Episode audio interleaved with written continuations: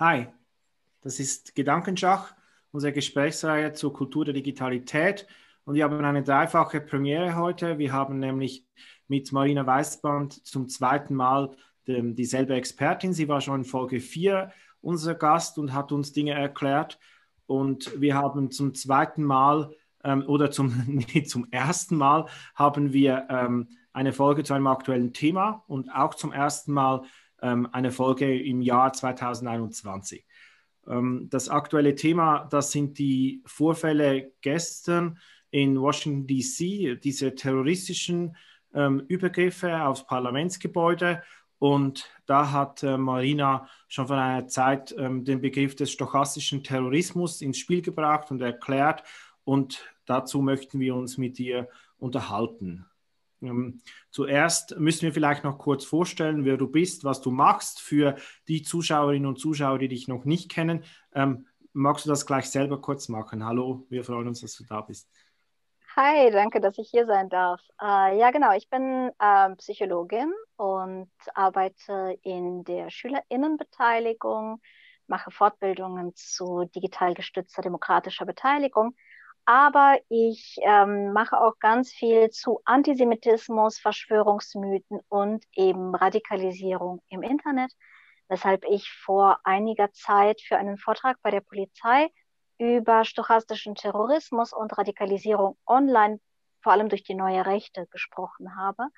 Und ich habe die Ereignisse, die wir jetzt immer wieder sehen, beschrieben, die aufgetaucht sind äh, bei den Terrorattentaten in Christchurch, in Hanau, in Halle ähm, und wie sich eine Rechte radikalisiert, sozusagen vor den Augen aller, ohne dass man irgendjemanden dafür individuell verantwortlich machen könnte. Jetzt haben, äh, glaube ich, gestern einige Menschen bei Twitter äh, auf dein Video verwiesen, haben gesagt, dass aus äh, aktuellen Gründen es vielleicht interessant wäre, nochmal sich das Video anzuschauen, in dem du stochastischen Terrorismus eben beschreibst. Magst du vielleicht für die Menschen, die das Video nicht gesehen haben, nur ganz kurz zusammenfassen, worum es da geht? Was sind so die Ansätze? Ähm, wenn man sich klassischen Terrorismus vorstellt, dann denkt man irgendwie an eine Terrororganisation, die eine Führungsstruktur hat. Und diese Führungsstruktur gibt irgendwann Befehle aus, äh, vielleicht an SchläferInnen, also jetzt schlagen wir zu, da und da, es gibt geheime Pläne, es gibt Waffen, es gibt Absprachen, die kann ein Geheimdienst verfolgen. Und dann gibt es einen Befehl und irgendwo passiert ein Terrorakt. Ähm, bei stochastischem Terrorismus gibt es diese Form von Organisation nicht, sondern diejenigen, die einen Terrorakt wollen, äh, befördern ihn, indem sie die Stimmung immer weiter aufheizen. Zum Beispiel, indem sie bei einer bestimmten Untergruppe von Menschen immer weiter toxische Narrative prägen äh, sodass die Wahrscheinlichkeit steigt, dass irgendwo, irgendwann irgendwas passiert. Und wenn eine Wahrscheinlichkeit hoch genug ist bei einer großen Grundmenge, dann grenzt es an Sicherheit, dass irgendwas passiert. Und das ist das, was wir als stochastischem Terrorismus bezeichnen. Das heißt, die Stochastik, die Wahrscheinlichkeit liegt es nahe, dass etwas passiert. Und für die Führenden oder für die Initiatoren hat das den ganz großen Vorteil, dass sie halt überhaupt nicht belangt werden können, weil sie offiziell keinerlei Befehle gegeben haben. In unserem Fall jetzt, Donald Trump hat nicht sehr explizit gesagt, stürmt das Capitol Building. Aber er hat natürlich die Stimmung dafür über Wochen und Monate geschaffen. Jetzt, wenn wir ähm, sagen, dass das Terrorismus ist und war, ähm, gibt es da nicht, braucht es da Ziele oder ähm, wenn ich das so wahrnehme, die Leute, die da waren, die haben sehr unterschiedlich reagiert. Also es gab sicher die, die sehr militant waren und, und die sehr aggressiv waren. Und dann gab es aber auch immer wieder so Leute, die schienen so wie ein bisschen Beiständer oder fast Touristinnen zu sein. Die waren dann einfach auch noch da und haben auch noch ein bisschen mitgemacht. Ähm, so dass ich jetzt Mühe hätte zu sagen, ja, was war denn das Ziel all dieser Leute, was wollten die genau erreichen oder ähm, was wollte Trump genau erreichen damit, wenn ihr jetzt diese Anführer oder Giuliani oder so, solche Leute, ähm, wie würdest du das da einschätzen? Wir haben es mit Terroristen zu tun und wir haben es mit rechten Terroristen zu tun, mit faschistischen Terroristen. Und ich möchte gerne beides nachweisen. Was ist Terror? Terror hat das Ziel, Angst zu verbreiten zu politischen Zwecken. Er möchte also eine, das Verhalten einer Bevölkerung verändern um ein politisches Ziel zu erreichen. Und faschistischer Terror möchte, dass dieses Ziel, äh, die Einsetzung eines Führers, über demokratische Strukturen hinweg ist. Das bedeutet, was Trumps AnhängerInnen wollen, ist äh, natürlich Trump als äh, nicht demokratisch legitimierten Präsident, als Führungsperson, als Führer ähm, einzusetzen in den USA. Und äh, der Weg, den sie dafür einschlagen, ist eben äh, eine Atmosphäre von Gewalt, Angst, Einschüchterung zu machen. Diese Gewalt und Angst geht standardmäßig eigentlich immer gegen die Gremien, die irgendwie Wahrheit erzeugen. Das sehen wir nicht nur jetzt in den USA, sondern das sehen wir auch bei der Rechten in Deutschland, das sehen wir bei der Querdenkerbewegung. Wer sind die Feinde? Die Feinde sind ähm, Journalistinnen, die Feinde sind WissenschaftlerInnen und die Feinde sind PolitikerInnen. Äh, und diese drei Instanzen tauchen immer wieder als Opfer dieser Anschläge nicht umsonst auf, sondern weil sie die ähm, Pfeiler einer geteilten Realität sind in einer Demokratie. Wenn wir in einer Demokratie leben, dann müssen wir uns ja miteinander unterhalten darüber, was wir machen wollen und wie wir leben wollen. Aber für diese Unterhaltung, damit die möglich ist, ist es wichtig, dass wir uns, blöd gesagt, auf die Farbe des Himmels einigen können. Wir müssen wissen, worüber wir reden. Wenn wir zum Beispiel darüber reden wollen, ob die Corona-Maßnahmen verhältnismäßig sind, müssen wir wissen, es gibt ein Virus, Corona, äh, es gibt eine Krankheit und so weiter. Und äh, genau diese Grundsätze möchten Faschistinnen im Prinzip anzweifeln. Warum? Weil wenn wir diese Art von geteilter Wahrheit nicht mehr haben, wir uns gar nicht mehr demokratisch als Gesellschaft auf irgendwas einigen können. Das bedeutet, Demokratinnen sind nicht mehr handlungsfähig. Und damit wir handlungsfähig werden, brauchen wir eine charismatische Führungsperson, die uns sagt, welche Farbe der Himmel hat. Und das ist der Führer. Und das ist sozusagen der faschistische Weltbau. Äh, und deswegen greifen Faschistinnen mit dieser Art von Terror neben Minderheitengruppen, das ist nochmal ein anderes Thema, äh, greifen sie häufig diese Instanzen geteilter Wahrheit an, nämlich PolitikerInnen, JournalistInnen und WissenschaftlerInnen. Und äh, PolitikerInnen und WissenschaftlerInnen haben wir jetzt auch wieder beim Sturm auf den Capitol gesehen, speziell äh, als äh, Kameraequipment der Presseteams, die vor Ort waren, äh, äh, wirklich medientauglich zertrümmert wurde. Das war ja auch ein symbolischer Akt. Wir zerstören sozusagen eure Kanäle äh, und be bespielen gleichzeitig unsere. Das heißt, ich würde das eindeutig sagen, sowohl die Leute, die da bewaffnet waren, in der Absicht da waren, Menschen zu töten, als auch die Leute, die durch ihre bloße Präsenz äh, die, diese Atmosphäre von Aggressivität, Massenphänomen und Sturm mitgetragen haben. Beide sind Terroristen. Wir ähm, diskutieren ja hier das alles im Kontext einer Kultur der Digitalität. Und äh, da ist natürlich auch ein, äh, eine charakteristische Form davon ist die Algorithmizität und natürlich eben auch dann die Netzstrukturen. Das Netz spielt eben eine ganz große Rolle. Äh, und beim stochastischen Terrorismus bist du auch schon darauf eingegangen.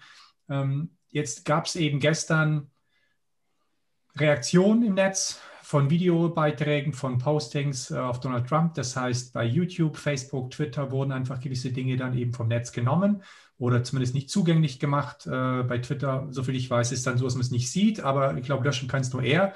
Und er wurde aufgefordert, das zu tun, sonst hätte er in dem Fall, glaube ich, einen längeren Zeitraum als diese zwölf Stunden oder weiß ich, wie viele Stunden er gesperrt wurde, wäre gesperrt gewesen. Ähm, und jetzt hat, hat man dazu auch das kommentiert im Netz. Wie würdest du das einschätzen? Also das heißt, die Verantwortung von solchen Plattformen ähm, im, im Kontext dieses stochastischen Terrorismus, was müsste man da tun? Also was können wir tun, was müssten halt diese Plattformen tun? Ich meine, um diese Welle von Gewalt jetzt aufzuhalten, die durch die USA auch weiter rollen wird, das war jetzt erst der Anfang, den wir gesehen haben, ähm, hätte man Donald Trump vor zwei Jahren vom Netz nehmen müssen oder spätestens nach der Wahl. Äh, jetzt ist es natürlich so ein bisschen zu spät und ein bisschen auch am Ziel vorbei, weil ähm, ja, ich finde es richtig, dass er eine Form von Konsequenz erfährt für seine Handlungen. Das ist ein sehr gutes Signal. Aber die Radikalisierung entsteht nicht durch das, was er jetzt sagt. Sie ist entstanden über die letzten Jahre und sie ist entstanden über die Algorithmen und Mechanismen, die diesen Plattformen zugrunde liegen. Das heißt, sie können sie im Prinzip fast gar nicht ausschalten, ohne ihr eigenes Geschäftsmodell zu untergraben. Wenn mein Geschäftsmodell darin besteht, Werbung zu verkaufen, dann möchte ich so viel Aufmerksamkeit wie möglich binden, weil ich den Werbetreibenden ja die Aufmerksamkeit verkaufe. Und die Aufmerksamkeit binde ich natürlich ähm, nicht bewusst, das wird über Algorithmen erfasst, durch möglichst radikale Inhalte.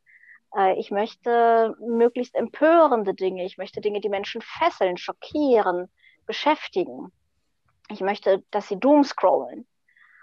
Und äh, deswegen sind soziale Netzwerke, die in dieser Marktlogik funktionieren und die im Wesentlichen Werbeplattformen sind, eigentlich immer geneigt, mir Empfehlungen zu machen, die mich möglichst weit in irgendeine Ecke radikalisieren. Und wir haben das zum Beispiel gesehen, als Ausschreitungen in Chemnitz waren und man nach dem Wort Chemnitz bei äh, YouTube gesucht hat, hat man die ganzen Videos der Rechten gefunden, weil das diejenigen waren, die am meisten Widerspruch produziert haben aber deswegen eben auch am meisten Kommentare und Reaktionen und das ist die Währung.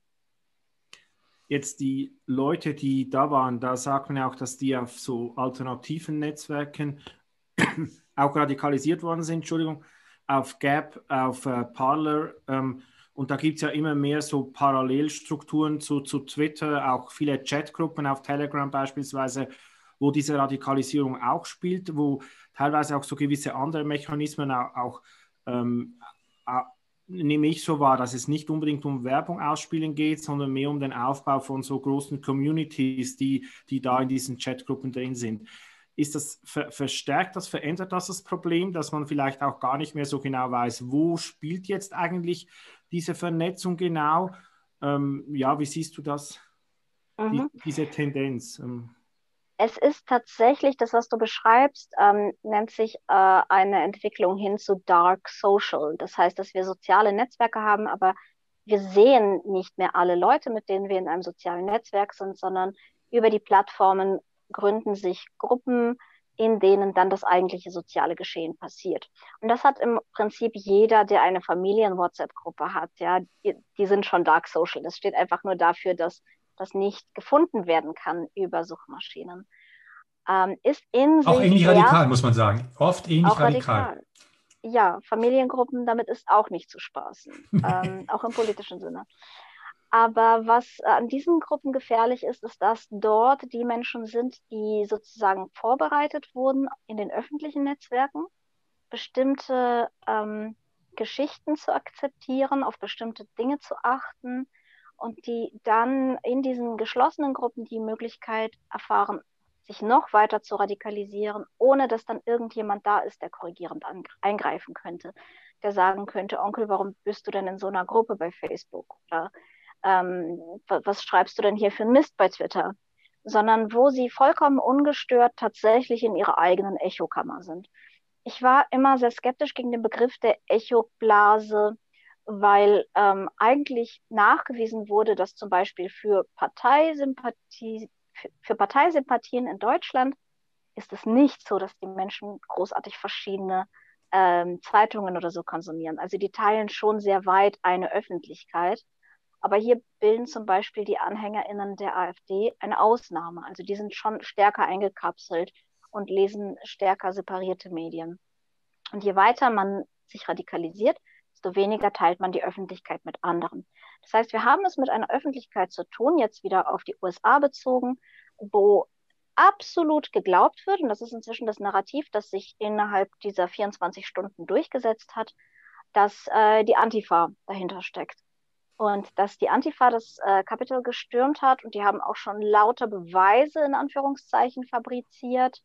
Und das geht da herum. Und das Lustige ist, wenn etwas aus dieser Bubble zu mir driftet, dann äh, knallt mir jemand zum Beispiel einfach ein Foto von davon Latz und sagt, ja, guck mal, äh, du, ähm, äh, du Heuchlerin, äh, hier ist dein Beweis. Und das ist einfach nur ein Foto von da. Und irgendwas haben die da schon sich in ihrem Kopf überzeugt, dass das voll das Totschlagargument ist. Das heißt, wir haben es leider tatsächlich zu tun mit einer Spaltung der Öffentlichkeit ähm, und mit Leuten, die diese Spaltung emotional auch wollen weil sie dort sich ein Weltbild schaffen können, das sie emotional brauchen, um mit sich und der Welt klarzukommen. Wenn ich richtig verstanden habe, Marina, dann hast du ja, also du hast ja vorhin beschrieben, dass äh, es gibt ja die eine Bestrebung, dass dann Meinung und Fakten gleichgesetzt werden und äh, dann Meinungsfreiheit gesagt wird und Faktenfreiheit gemeint wird und dann einfach ein Konsens fehlt, überhaupt, der überhaupt ermöglicht, ins Gespräch, in die Debatte zu steigen und Dinge auszuhandeln. Und jetzt sagst du aber auch, dass, die, dass ein zweiter Strang, Strang ist, der das Ähnliche bezweckt, diese Öffentlichkeit zu, zu, zu spalten, äh, um, also was Kanäle angeht, was Bespielen angeht und, diese, und dann auch die Wahrheiten angeht. Was was müsst, wo muss man denn da ansetzen? Also ist es so eine Sache, wo man sagt, wo liegen die Ursachen? Äh, inwiefern spielt Psychologie da eine Rolle? Also was könnte ich jetzt so als Einzelner tun? Was könnten wir so als, was müssen wir als Gesellschaft tun? Wo würdest du ansetzen wollen? Es gibt zwei große Ansätze. Das eine ist die Prävention, ähm, dass Leute gar nicht erst in diese Strukturen hineingeraten. Das ist natürlich immer das Leichtere. Und ähm, dann gibt es die Verfolgung dieser Strukturen. Also das bedeutet sowohl die Strafverfolgung, aber eben auch die gesellschaftliche Verfolgung oder das, was Antifaschistinnen tun, in diese Strukturen reinzugehen, sich in diese Gruppen reinzuschmuggeln, zu gucken, was passiert da, wer ist da aktiv. Und Philipp hat gesagt vorhin, dass wir gar nicht wissen, äh, wo die sich dann treffen und wo die sich radikalisieren. Und das ist nicht ganz richtig, weil durch diese viele antifaschistische Arbeit und auch schwächer, aber auch ein bisschen durch geheimdienstliche Arbeit und durch polizeiliche Arbeit sind diese Gruppen eigentlich sehr bekannt. Man kennt sie, man weiß, wer drin ist und ähm, die, sagen wir, die größten, einschlägigsten Gruppen werden auch äh, schon gut überwacht, weshalb zum Beispiel für ähm, mich und andere dieser Sturm auf den Capitol Hill keine Überraschung war, sondern das war angekündigt. Es war geplant, die haben Busse dafür gechartert. Ähm, das, äh, also diese Dinge sind gar nicht so unbekannt. Und das ist etwas, das ich eher so den Strafverfolgungsbehörden vorwerfen würde, dass die noch nicht gut genug verstehen, was da wo passiert und das nicht engmaschig genug überwachen. Und dafür brauchen wir eben noch antifaschistische Arbeit. Der andere Komplex in der Prävention, das ist da, wo ich eher arbeite, wo ich mich sehe. Wir wissen, wer anfällig ist für diese Form von Radikalisierung. In der Tendenz sind das Leute, die ähm, einen unsicheren Charakter haben, die relativ äh, ein schwaches soziales Netz um sich herum haben und die in einer Lebensphase sind, in der irgendeine Form von Umbruch passiert. Die sind total ähm, anfällig für eine Form von schleichende Radikalisierung. Wir wissen auch oft, wo sie gefunden werden, über welche Foren und Bewegungen sie gefunden werden. Es gibt so Bewegungen, die besonders äh, anfällig dafür sind. Das sind zum Beispiel Männerrechtsforen, äh, das sind Gaming-Kreise, das sind sogenannte Incel-Kreise, ähm, wo die Rechten gezielt hingehen, weil sie wissen, ah, da könnten Leute sein, die anfällig dafür sind. Und ähm, wir wissen auch, welches Gefühl dem zugrunde liegt. Und das ist im Kern das, äh, eine gefühlte Ohnmacht. Eine gefühlte Ohnmacht gegenüber dem eigenen Leben, der Welt, ähm, einer Überkomplexität, Veränderungen, mh, die man sich weigert oder die, die man nicht aushalten kann. Ja, man hat nicht die psychischen Mittel, äh, Komplexität auszuhalten. Das heißt, man reduziert Komplexität und malt Bilder von den Guten und den Bösen. Das ist einfach zu verstehen. Die Bösen sind übrigens gerne die Juden. Fast alle Verschwörungserzählungen sind strukturell antisemitisch, auch wenn das Wort Juden nicht vorkommt. Ähm, und es ist eben sehr, sehr leicht, bestimmte Bevölkerungsgruppen zu identifizieren, bestimmte, in Anführungszeichen, Machteliten zu identifizieren, die einem das Leben schlimm machen, weil es einfach so schwer ist zu glauben, dass zum Beispiel auf irgendeinem Markt in China eine Fledermaus ein mutiertes Virus hat und jetzt die ganze Welt deswegen lahm liegt.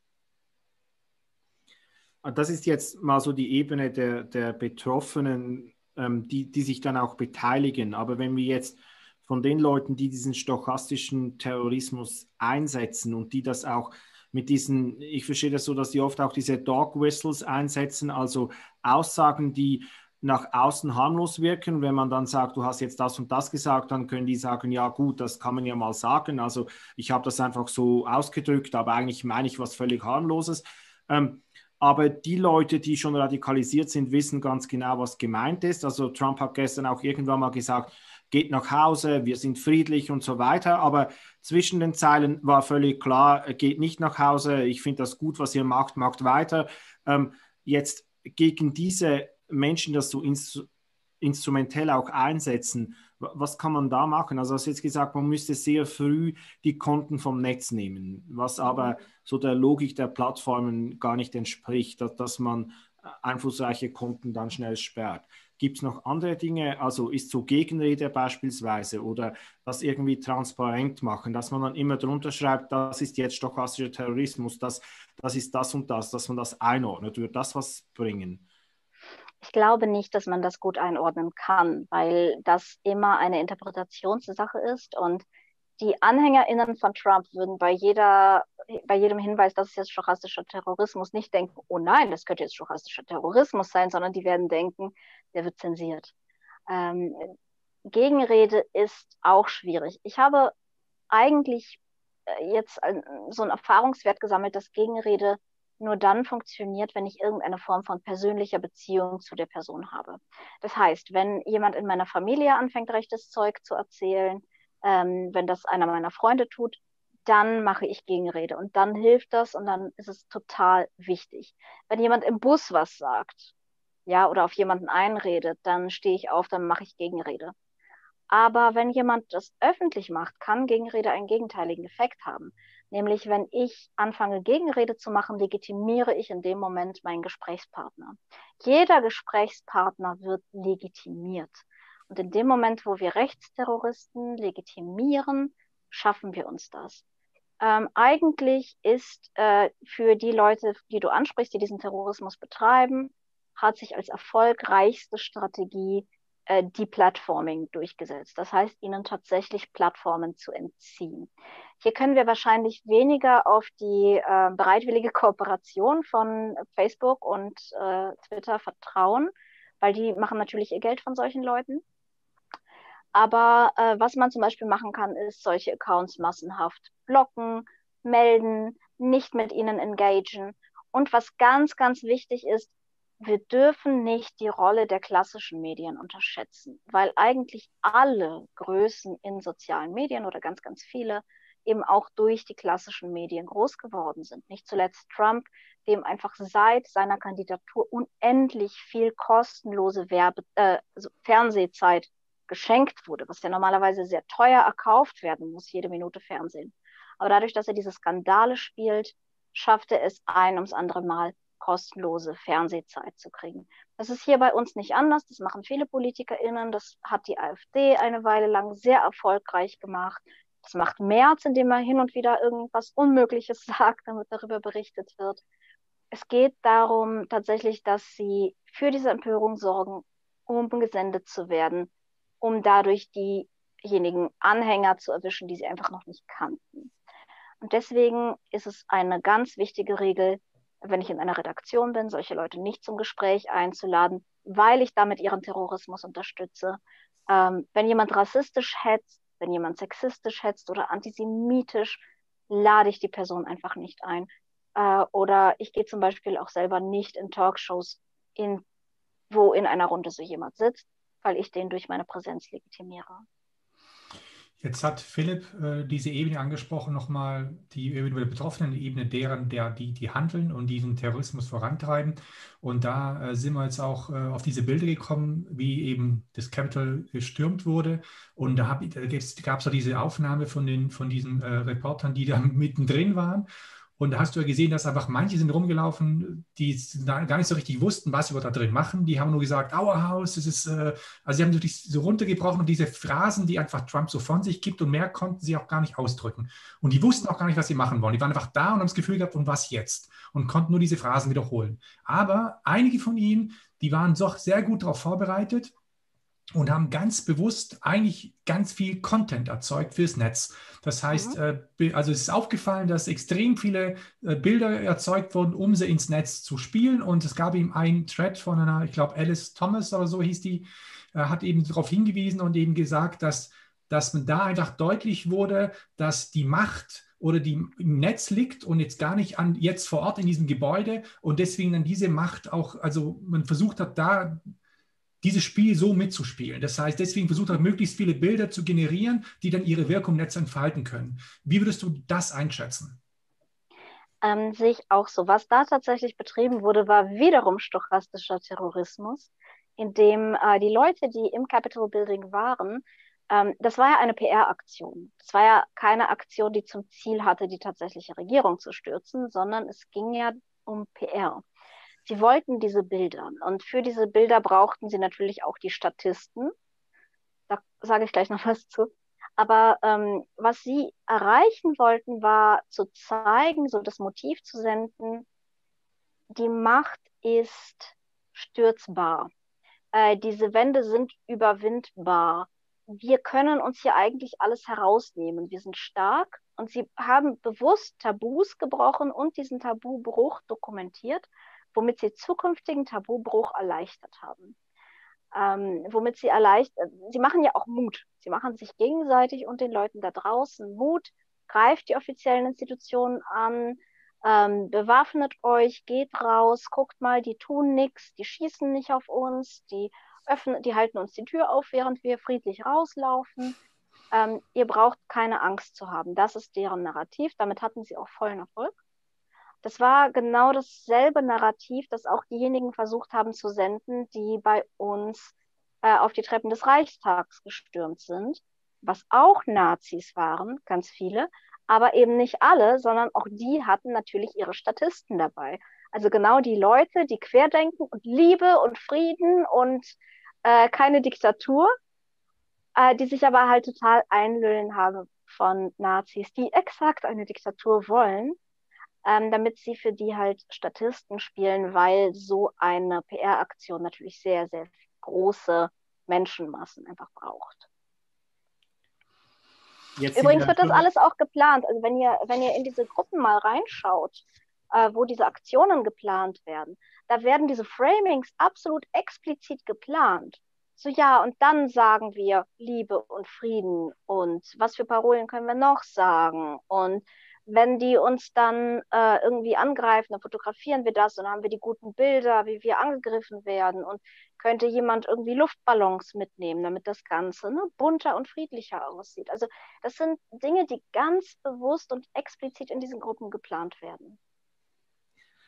In der, in der Begleitung habe ich heute viele Diskussionen auch gelesen, ob man diesen Figuren jetzt wie medialen Ruhm auch verschaffen sollte. Also es gab so diesen einen Typen, der mit diesen Hörnern und dem Fell und so, ähm, der auch ein Hardcore-Nazi und Verschwörungstheoretiker ist.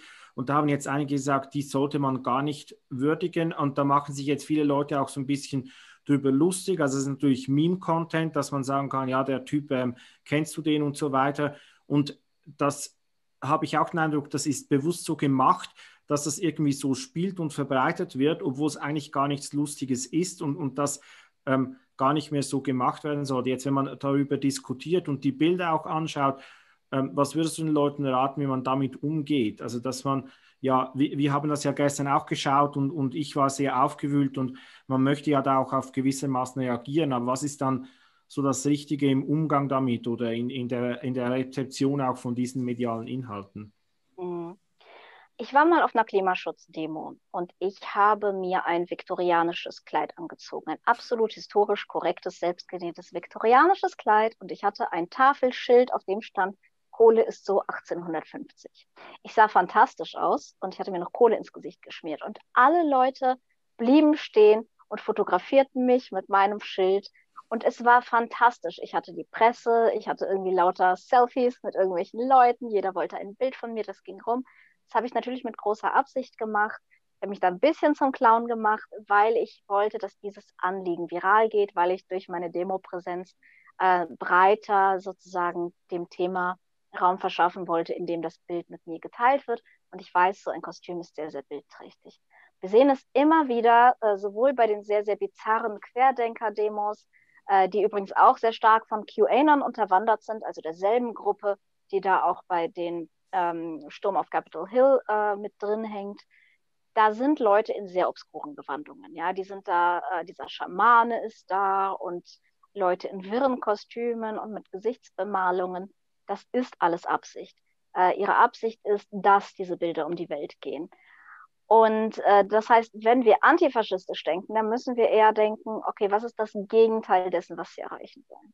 Das Gegenteil dessen, was sie erreichen wollen, ist natürlich, dass die Bilder nicht gezeigt werden, sondern dass meinetwegen eher ähm, die Bilder gezeigt werden aus der Fernaufnahme, die einfach zeigen diesen Rauch, das Feuer um Capitol Hill, also diese Chaosbilder, die den konservativen WählerInnen äh, Angst machen, weil äh, sie schon auch mit Black Lives Matter assoziiert waren und mit, äh, oh Gott, Anarchie, Gott sei bei uns.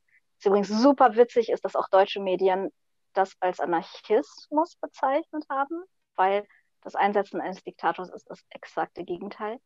Aber ähm, im Prinzip dürfen wir, wir müssen immer sehr, sehr genau gucken, bei Bildern, die wir verbreiten, muss ich mir ein paar Fragen stellen. Die erste Frage ist, wer hat dieses Bild gemacht?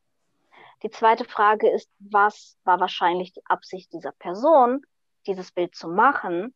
Und die dritte Frage ist, möchte ich die Absicht dieser Person unterstützen oder nicht? Und davon sollte abhängen, ob ich ein Bild verbreite oder nicht. Äh, wenn ein Bild zum Beispiel für mich äh, zeigt, wie drastisch eine Situation ist, wie gefährlich eine Situation ist, dann sollte ich es verbreiten.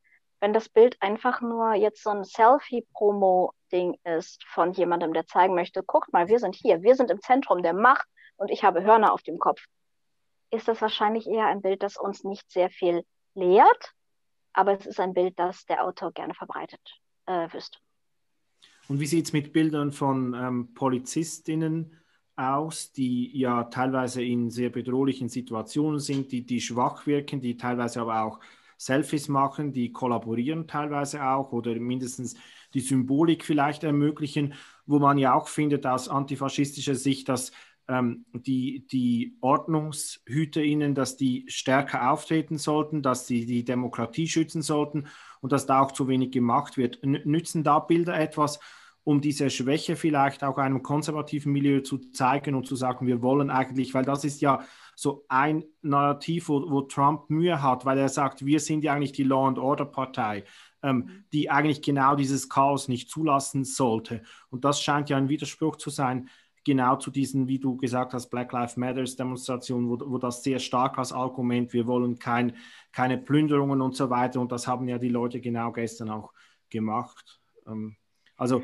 wie, ah. wie, kriegt man dann eigentlich die Polizei auch dazu, bewusster zu sein und, und, und ähm, souveräner aufzutreten in solchen Situationen? Gibt es da. Ich sag's mal ganz ehrlich, Philipp. Also erstens mal, ich finde, jede Polizeiarbeit gehört dokumentiert. Und das bedeutet, die Fotos von der Polizei, wirken sie schwach oder stark oder wie auch immer, gehören verbreitet, weil ähm, wir sollten wissen, wie die Polizei agiert in solchen Einsätzen. Ich glaube nicht, dass wir die Polizei von Capitol Hill besonders unterrichten müssten, wie sie richtig aufzutreten hat gegen solche äh, Ansammlungen. Weil wir auch wissen, dass die Polizei während der Black Lives Matter Demonstrationen sehr, sehr gut in der Lage war, das Perimeter perfekt zu schützen. Wir wissen auch, dass die Polizei dort irgendwie in halber Kriegsausrüstung Schulter an Schulter stand, als äh, Linke marschierten. Wir wissen auch, dass an ähm, dem Wendepunkt vor dem Capitol Hill eine schwarze Frau 27 Mal erschossen wurde mit ihrem Baby im Auto, weil sie zu nah ins Perimeter gefahren ist. Äh, ich glaube ehrlich gesagt, das Problem ist nicht, dass die Polizei das nicht kann. Ich glaube, das Problem da ist, dass die Polizei das möglicherweise nicht will. Die waren gewarnt und ähm, sie waren nicht überrascht. Sie wollten das nicht eskalieren.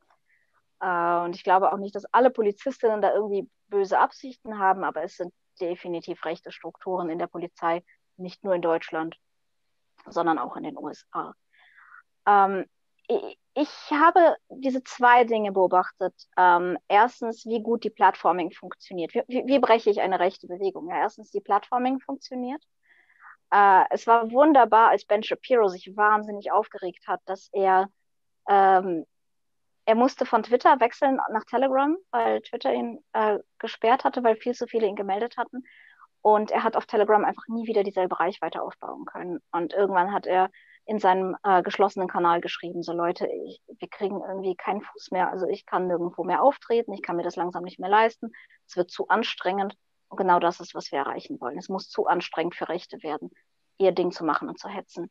Und das Zweite, was funktioniert, ist, wenn eine rechte Bewegung auf die Straße eskaliert, gibt es dafür immer einen richtigen Moment. Und das ist der Moment, in dem sie Unterstützung finden. Und es kann einer rechten Bewegung massiv den Hals brechen, wenn sie es zu früh tun. Und das ist das, was seinerzeit in Charlottesville passiert ist. Als in Charlottesville äh, Männer marschiert sind und äh, gebrüllt haben, die Juden werden uns nicht ersetzen. Und der Präsident gesagt hat, es sind äh, feine Leute auf beiden Seiten. Ähm, da geriet diese Bewegung in große Ungnade. Und wir sehen auch, dass die führenden Akteure, die Nazis, die dort äh, das Ganze organisiert haben, die sind auch ziemlich von der Bildfläche verschwunden seitdem. Sie sind verbrannt, weil sie sich zu früh rausgewagt haben. Und intern waren die Nazis auch sehr böse auf die, weil sie gesagt haben, was fällt euch ein, ihr habt die Sache zu früh eskaliert, wir müssen unschuldig wirken. Wir müssen für die Guten wirken, für die Konservativen.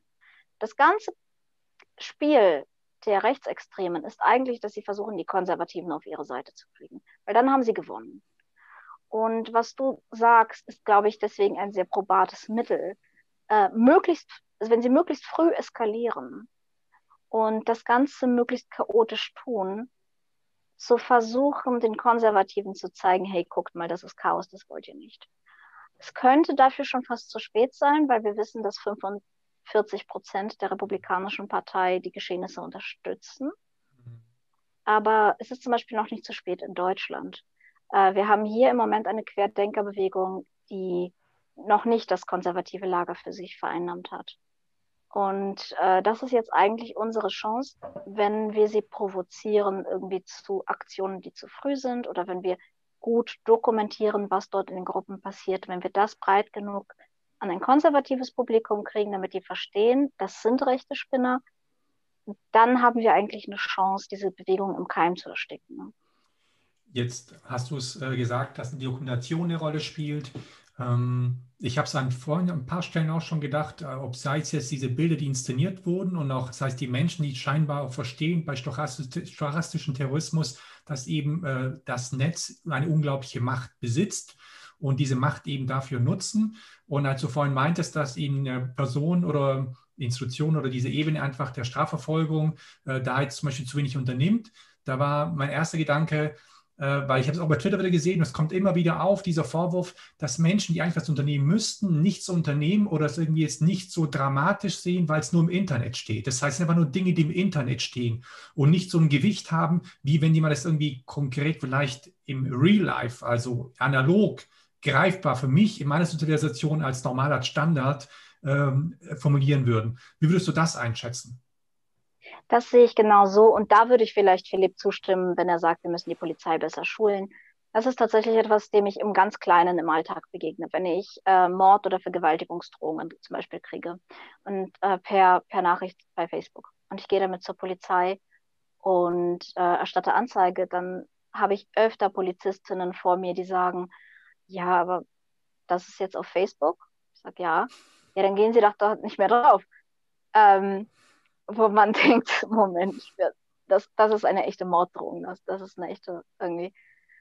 Äh, ja, es gibt diesen Effekt, vor allem bei Menschen, die nicht so stark im Internet sozialisiert sind, äh, die da eher Gäste sind, die das Gefühl haben, wenn ich den Computer ausschalte, dann ist diese Realität auch aus. Das sind auch die Leute, die sprechen vom digitalen und vom realen Leben.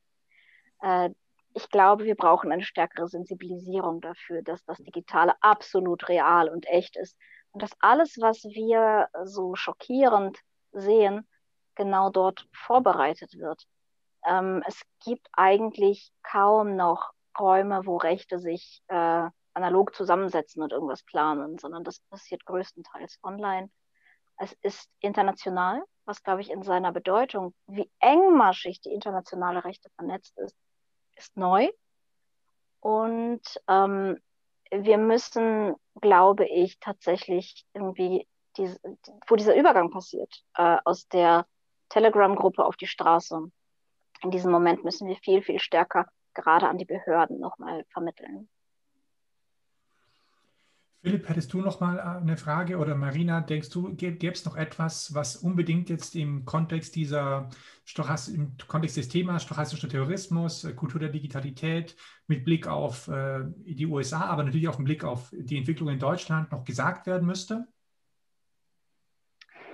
Ich denke, ich würde gerne noch hinzufügen, dass dieser Terrorismus, diese Bedrohung äh, und der, der Faschismus, auch die Unterdrückung von Minderheiten davon leben, dass die Mitte sie nicht notwendigerweise mitkriegt. Dass die Mitte sich davon nicht angesprochen fühlt. Das ist auch der Grund, warum rechte Memes so absonderlich sind. Warum haben sie schlecht gezeichnete Frösche und irgendwelche Karikaturen? Äh, darum haben sie schlechte Computerpixel-Grafiken. Darum haben sie absurde Fahnen. Ähm, ich hatte heute eine Unterhaltung, wo ich gesagt habe, ich brauche die Antifa. Und ein älterer weißer Mann hat gesagt, oh mein Gott, bloß nicht, ich brauche die Antifa überhaupt nicht. Und jemand hat gesagt, ja, ich glaube dir, dass du die Antifa nicht brauchst, weil ganz ehrlich, wenn die Nazis hier an die Macht kommen, dir wird nichts passieren, Frau Weißband wird tot sein. Ähm, und das ist, glaube ich, ein sehr, sehr wichtiges Moment. Diejenigen, die von diesen Bewegungen bedroht sind, wissen sehr, sehr gut über diese Bewegungen Bescheid. Die wissen, wann sie auf die Straße gehen werden die wissen, wann was passieren wird, weil stochastischer Terrorismus per Definition nicht im Geheimen passieren kann. Er muss offen passieren. Die bedrohten Gruppen, das heißt die schwarzen Menschen, die Jüdinnen, äh, die äh, LGBT-Community, äh, die Antifaschistinnen, die wissen um die Bewegungen, um die Gefahr, um die Akteurinnen, um die Memes. Die sind sehr, sehr gut informiert. Aber es ist sehr schwer, äh, den Mainstream, die, die bürgerliche Mitte ähm, davon zu überzeugen, dass das eine echte Gefahr ist, weil für die bürgerliche Mitte gar nicht so unbedingt viel Gefahr besteht. Und das führt zu dem Phänomen, dass wir immer wieder Terroranschläge haben, von denen die bürgerliche Mitte überrascht und entsetzt ist und nicht versteht, wo das herkam und Blumenkränze niederlegt und sehr betroffen ist, aber im Kern nichts gegen diese Strukturen unternimmt, nichts gegen diese Akteure unternimmt und weiter in Zeitungen immer wieder diese Leute eingeladen werden, um ihre Standpunkte zu verbreiten, weil man Minderheiten nicht glaubt, dass es diese Gefahr ist. Ja, oder aber auch ähm, komplett verharmlost. Also in der Schweiz haben heute auch Politikerinnen aus der Mitte gesagt, das ist dasselbe, was bei uns die, die linke Klimabewegung macht, was gestern abgelaufen ist. Die wollen ja auch zum Parlament und dort, und dort Transparente aufhängen und so Einfluss ausüben. Also eine komplette Verharmlosung der Vorgänge ähm, mit, dieser, mit dieser Hufeisentheorie. Also wenn Sie jetzt entweder Grenze niederlegen oder dann das irgendwie so schönreden, als ob gar nichts wirklich äh, Schlimmes passiert ist. Und das ist natürlich schon auch ein Problem, dass diese ganze Symbolik und, und das, was du auch beschrieben hast mit diesen seltsamen Memes, das kann dann immer so als eine Absonderlichkeit und und das sind ja eh nur ihre, die das machen und so. Das kann dann immer auch ein bisschen verharmlost werden, dass es gar nicht eine wirkliche Gefahr darstellt. Genau, das heißt, das wäre mein, äh, mein Appell einfach an die, an die ZuhörerInnen, an, an die Mitte der Gesellschaft, die sich vielleicht nicht so tief mit diesen Dingen beschäftigt. Glaubt den Leuten, die sich damit beschäftigen, glaubt den Leuten, die das seit Jahren beobachten und schenkt ihnen aktive Aufmerksamkeit, weil ähm, Rassismus, Antisemitismus davon leben, dass sie für die Nicht-Betroffenen unsichtbar sind. Ich würde tatsächlich da anknüpfen wollen und dir nochmal eine letzte Frage stellen. Ähm, du hast gesagt, dass die Betroffenen das kennen und wissen und der Mainstream das irgendwie das, ihnen das nicht erreicht aus verschiedenen Gründen. Aber könnte man dann das Netz denn nicht genau dafür nutzen, um diese Zugänge zu schaffen? Äh, du hast vorhin also ich kombiniere jetzt mal nur einige Sachen, die du gesagt hast. Du mhm. hast gesagt, dass diese persönliche Ebene, dass die zum Beispiel eine Ebene ist, die Leute anspricht. Das heißt, wenn ich zum Beispiel große Zahlen nenne, ist etwas, was Menschen eher nicht psychologisch irgendwie tatsächlich greift. Wenn ich aber jetzt die Geschichte von Marina höre, die Geschichte von wie auch immer höre, dann ist ein Mensch dahinter, dann höre ich da vielleicht eher zu und erreicht mir diese Geschichte auch. Müssten wir Fall vielleicht noch viel mehr Geschichten übers Netz dann äh, kommunizieren, Hashtags irgendwie nutzen, wie es MeToo zum Beispiel auch schon getan hat äh, um da erfolgreich zu sein? Oder was würdest du empfehlen, was deine Strategie sein könnte in der Kultur der Digitalität?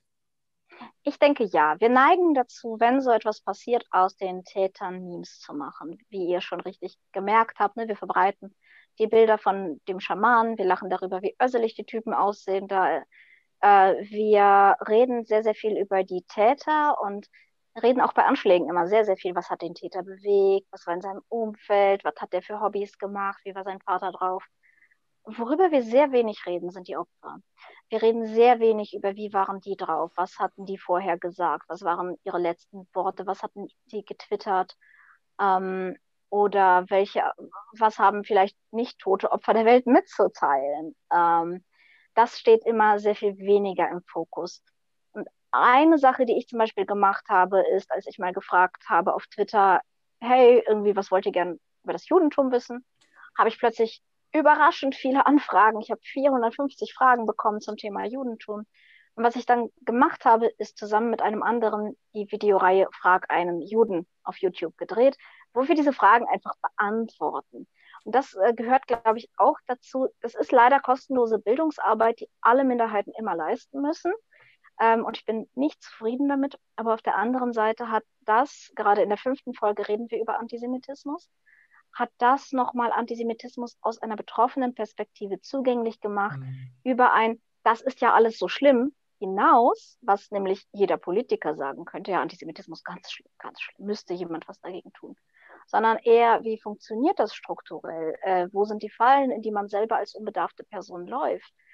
Und ich glaube, wir müssen viel mehr einfach über die Betroffenen reden, mit den Betroffenen reden. Wir müssen mehr Schwarze in Talkshows einladen, wir müssen mehr Antifaschistinnen einladen, wir müssen mehr Jüdinnen einladen, mehr Frauen etc. Ihr macht das ja schon alles richtig. Philipp, magst du äh, vielleicht noch abschließende Worte finden, äh, aus einem Buch zitieren ähm, oder vielleicht auch ein viktorianisches Kleid anziehen und äh, was in die Kamera sprechen? Ich, ich singe noch kurz äh, was vor. Nein, ich ähm, danke dir für die, für die klaren Worte und für, für die Zeit, die du dir genommen hast, um mit uns, ähm, um deine Expertise mit uns zu teilen. Ich habe sehr, sehr viel gelernt und ich finde es beeindruckend, wie klar du das auf den Punkt bringen kannst, was man tun kann, was man tun sollte. Ähm, ich, ich kann vieles mitnehmen und äh, werde das dann auch in der Beschreibung nochmal kurz aufschreiben, um das jetzt hier nochmal zu wiederholen. Ganz, ganz herzlichen Dank für alles, was du uns mitgeteilt hast. Danke ich schließe mich euch. Philipp an. Vielen, vielen Dank, Marina. Ehrlich. Jederzeit gerne wieder und immer eine Freude, euch zuzuhören. Alles Gute. Alles Gute. Ciao. Ja.